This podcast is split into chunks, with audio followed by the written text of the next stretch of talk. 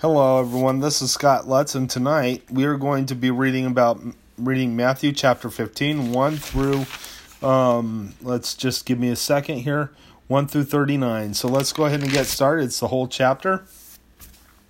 Clean and unclean is the first portion of it.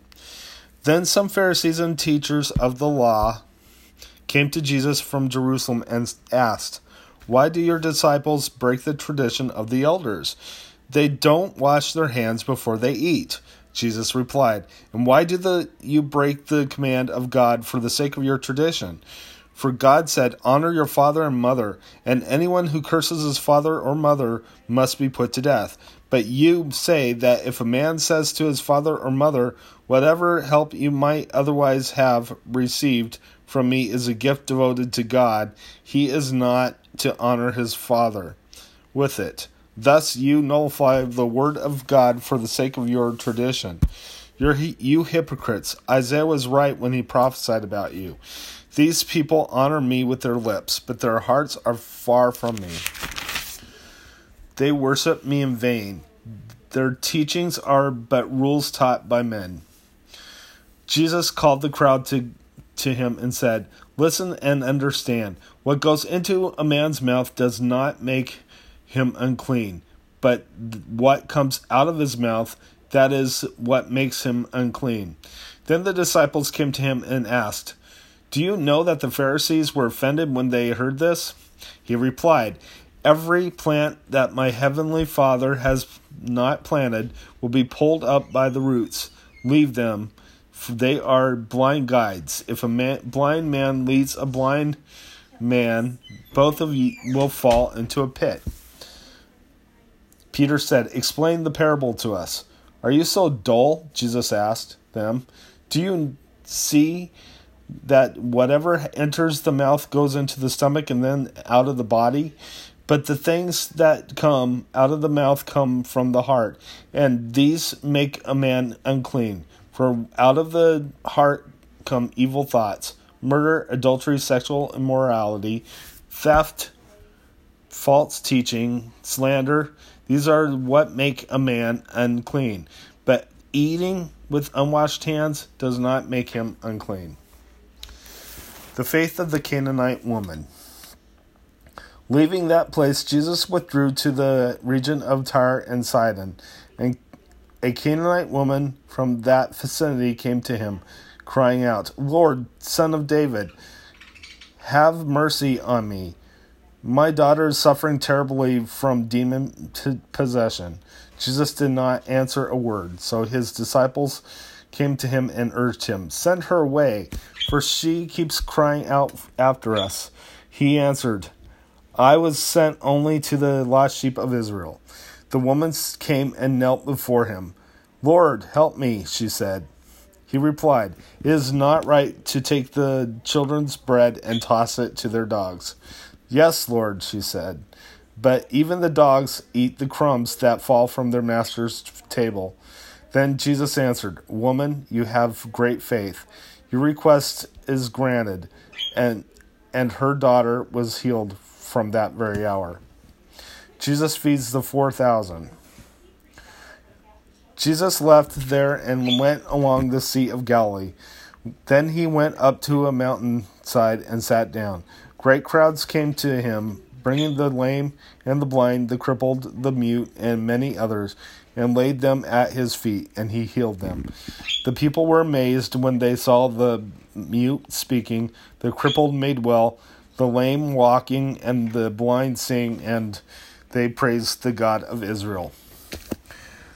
Jesus called his disciples to him and said, I have compassion for these people. They have already been with me three days and have nothing to eat. I do not want to send them away hungry, or they may collapse on the way. His disciples answered, Where could we get enough bread in this remote place to feed such a crowd? How many loaves do you have? Jesus asked. Seven, they replied, and a few small fish. He told the crowds to sit down on the ground. Then he took the seven loaves and the fi- of the and the fish, and when he had given the thanks, He broke them and gave them to the disciples, and they in turn to the people. They all ate and were satisfied. Afterward, the disciples picked up seven basketfuls of broken pieces that were left over.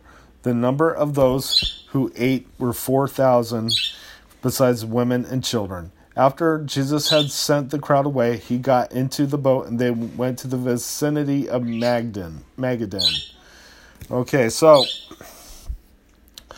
um, first of all, um, I just wanted to d- talk about. Um, first of all, let's talk about the. Uh, just give me a second.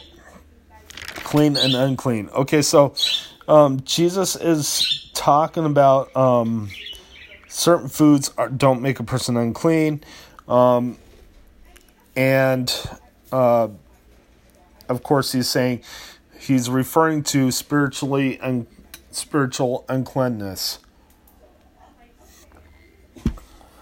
Um, people can be um, clean the, on the outside, but they can be spiritually unclean.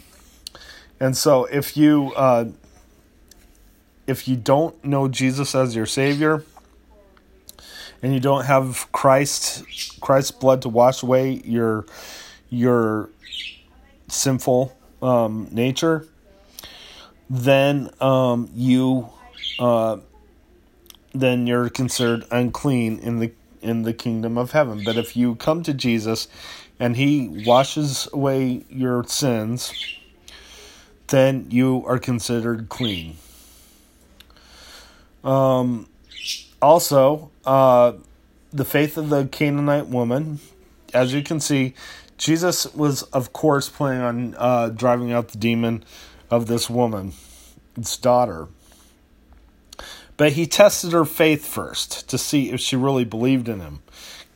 And when he found out that she did, uh, that she, uh, that her faith was definitely um, there, he that's when he healed uh, her daughter. And of course, the four thousand. Jesus once again shows us that he provide that God provides. So, um, read the scripture um, on your own sometime. These are great stories. Let's go ahead and close in prayer. Dear Lord Jesus, I thank you for everything that you've done, being our Lord and Savior. We we ask, Lord, that you open the hearts for those of you those who need to know you, Lord. Make our hearts clean, Lord. Help us get rid of the junk inside, I pray. Provide people the, what they need, Lord. I pray.